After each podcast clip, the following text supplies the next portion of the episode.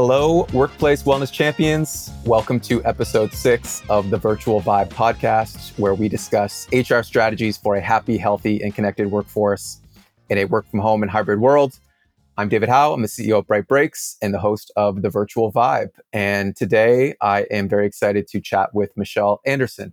Michelle is the senior HR generalist and team lead at Bennington Financial. So, welcome, Michelle. Thank you very much for having me. I'm really excited about your podcast. I love the name, by the way, Virtual Vibe. It's really cool.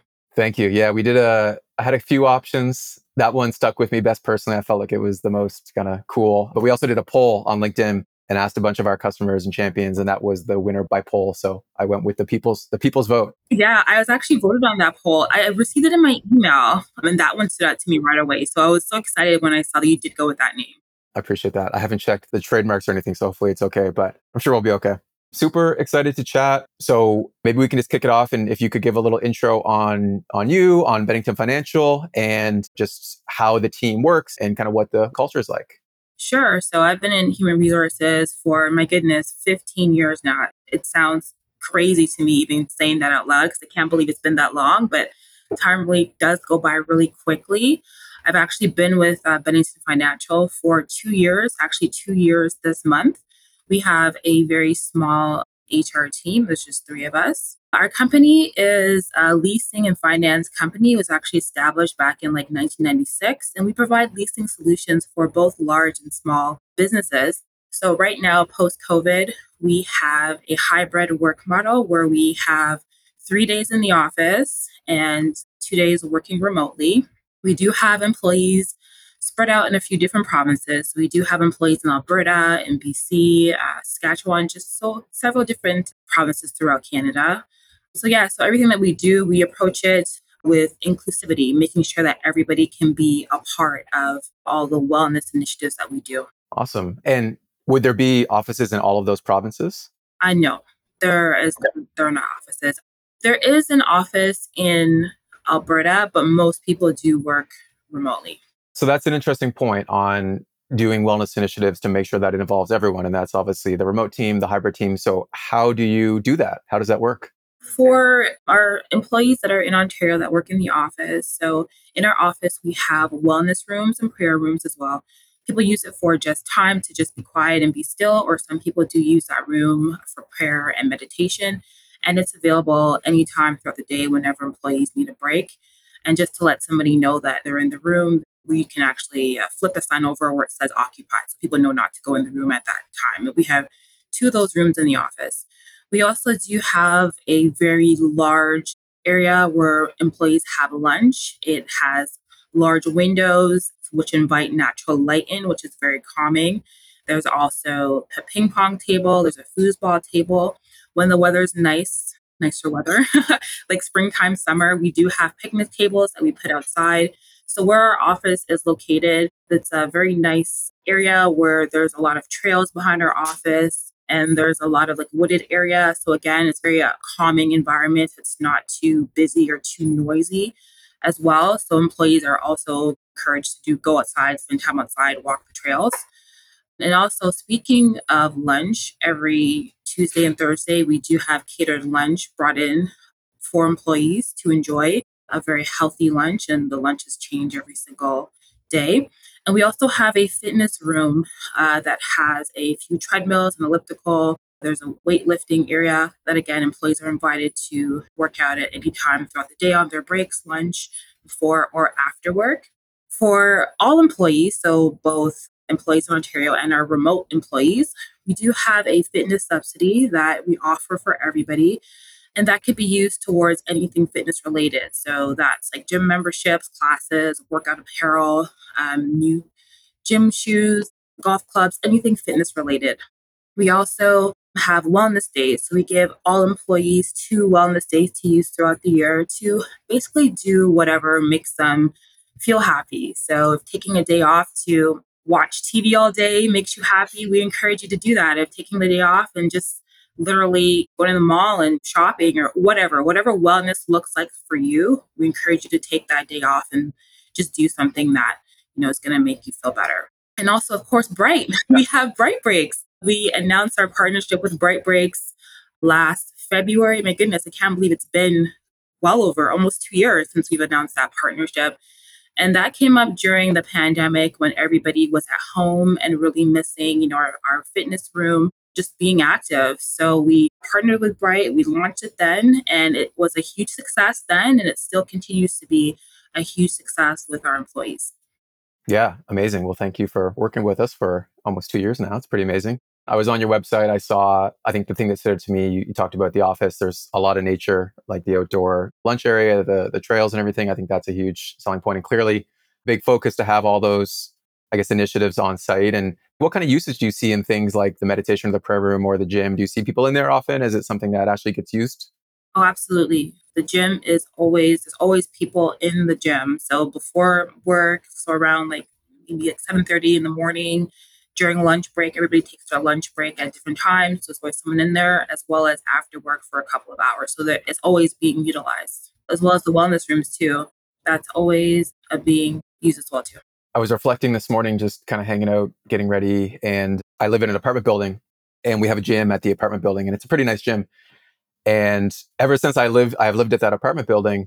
I've been going to the gym so much more, and the reason is it's convenient. I don't have to get in my car and drive to the gym or all that stuff. So having something at the office to make it so convenient so someone can do it before work, after work, it's more likely to get done because the friction is gone, right? You can just jump in, do it, and then not have to worry about driving away to another gym. So my belief there is that these things get utilized more because they're so convenient. I definitely agree with that. Speaking from experience, there's been a lot of times for me, if I have to get in my car and get dressed, by the time I've driven to the gym, I've talked myself out of going and my gym is in a mall. So I end up doing everything else in the mall except going to the gym. So to your point, just having the accessibility and having the fitness room here, there really is no excuse. I spend a lot of time at work, so it really is convenient to just go there, work out for half an hour, and then have my lunch after. Fitness is one of those things that it can be a lot of friction if you're not in pure motivation, and who's ever in pure motivation mode to go to the gym. So making it easy helps. We do a Bright Breaks as well is those wellness days. How are those received? You mentioned watching, uh, someone could watch TV, they could do whatever they want.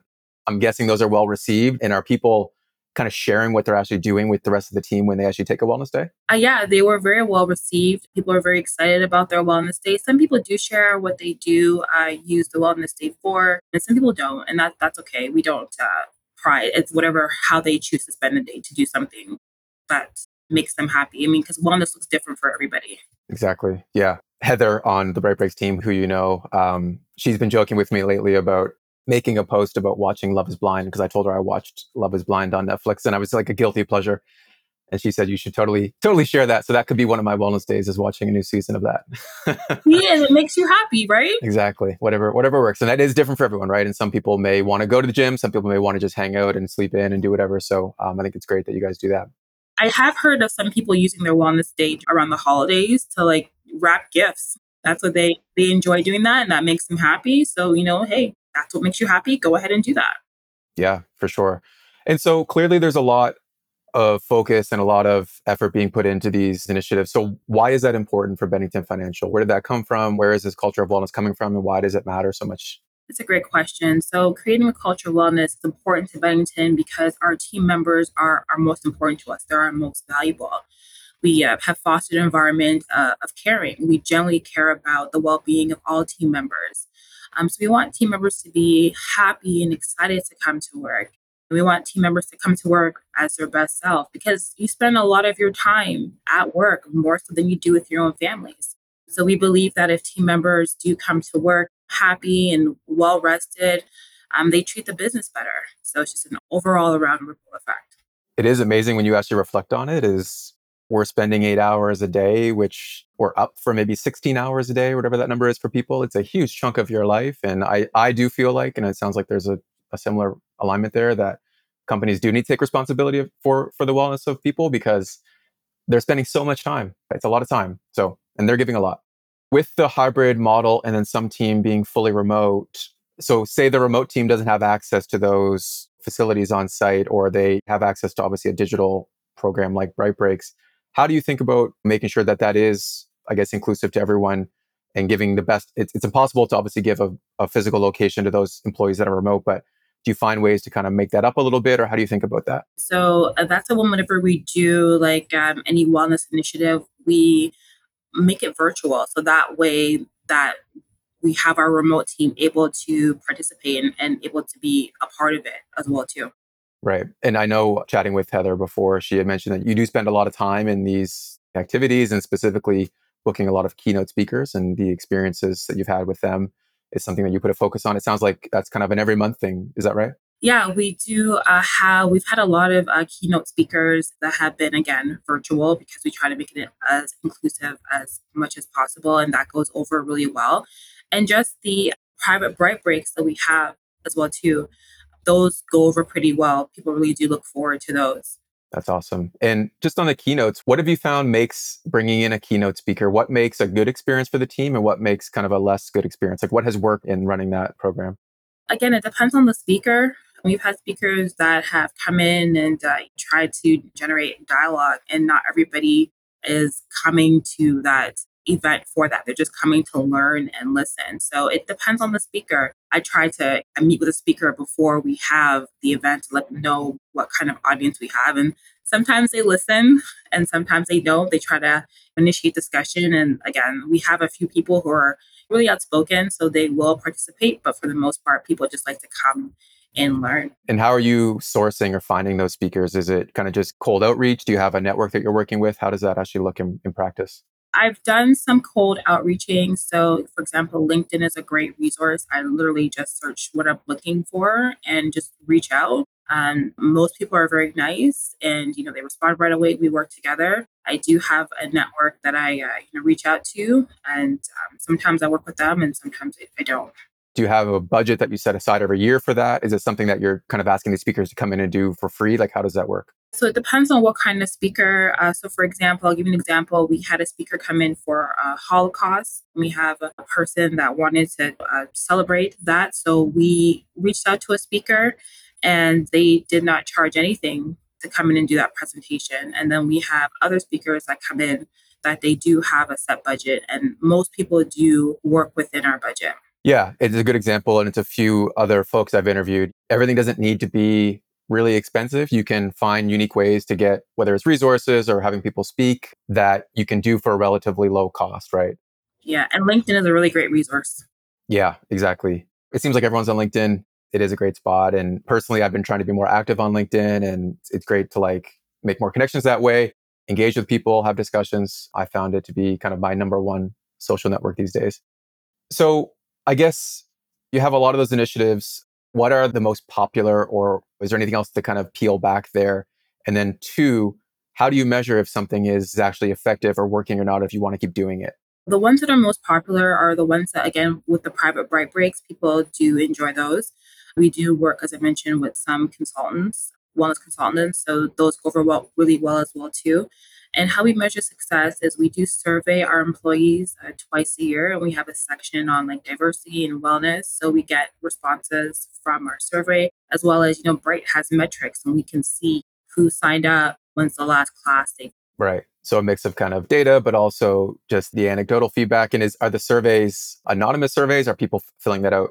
People wonder if they are anonymous. They are 100% anonymous. Like we we don't know who said what what kind of participation do you get on the surveys in terms of number of employees?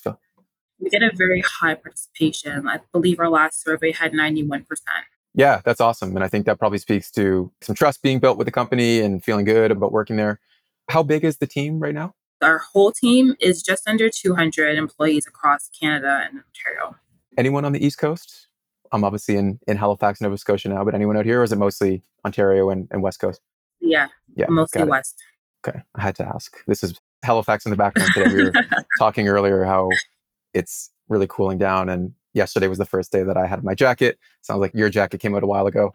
The weather's been very unpredictable here. Some days were nice, like even we had like a really warm September, which was unusual. Like it felt like we're in July and September, and then the next week it was like back down to like seasonal temperatures. Yeah, it's that time of year. Truthfully, we see participation increases quite a bit on our product bright breaks when it gets colder out people are inside a little more less of that the nature nature's still there it's great if you can but when it's minus 10 celsius that can be tough sometimes to get the motivation to go out we have touched on tools and you mentioned LinkedIn. You obviously mentioned some of the products. Is there anything else there that what in terms of tools that you lean on? Like what do you use to send out surveys, maybe as an example? Is there anything else that you lean on to help support the culture of wellness? Yeah, our surveys are, you know, we said we work with an organization that we've worked with for about, you know, 10 years and we partner with them and then they they actually send out the survey and then they provide us with the results. And then, you know, values. So your values are pretty clear on your your site. What are your your values at Bennington, and and which do you think are really important in terms of helping create the culture of wellness that you've built? Uh, yeah, that's a really great question. So you know, one of the values that stands out to me is that we trust our team members and we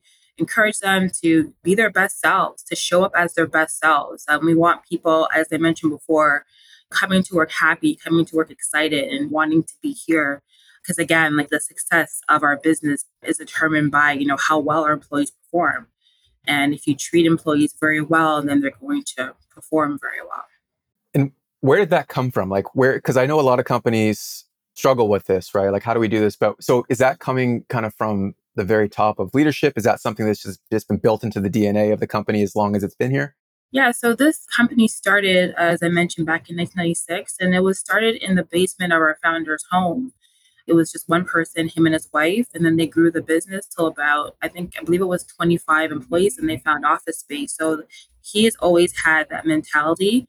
And you know, we have a lot of employees that started very early on in this journey with our former founder, and we've managed to just keep that culture. It was always ingrained in our culture. We try to you know, treat everyone like family. That's our culture here. Everyone is treated like family. We're not looking at every single person as the same. Everybody's situation is unique and different, and we treat everybody as such. So, just circling back to what you're asking, it's just been the foundation of the company since day one, and we've managed to hold on to that until now.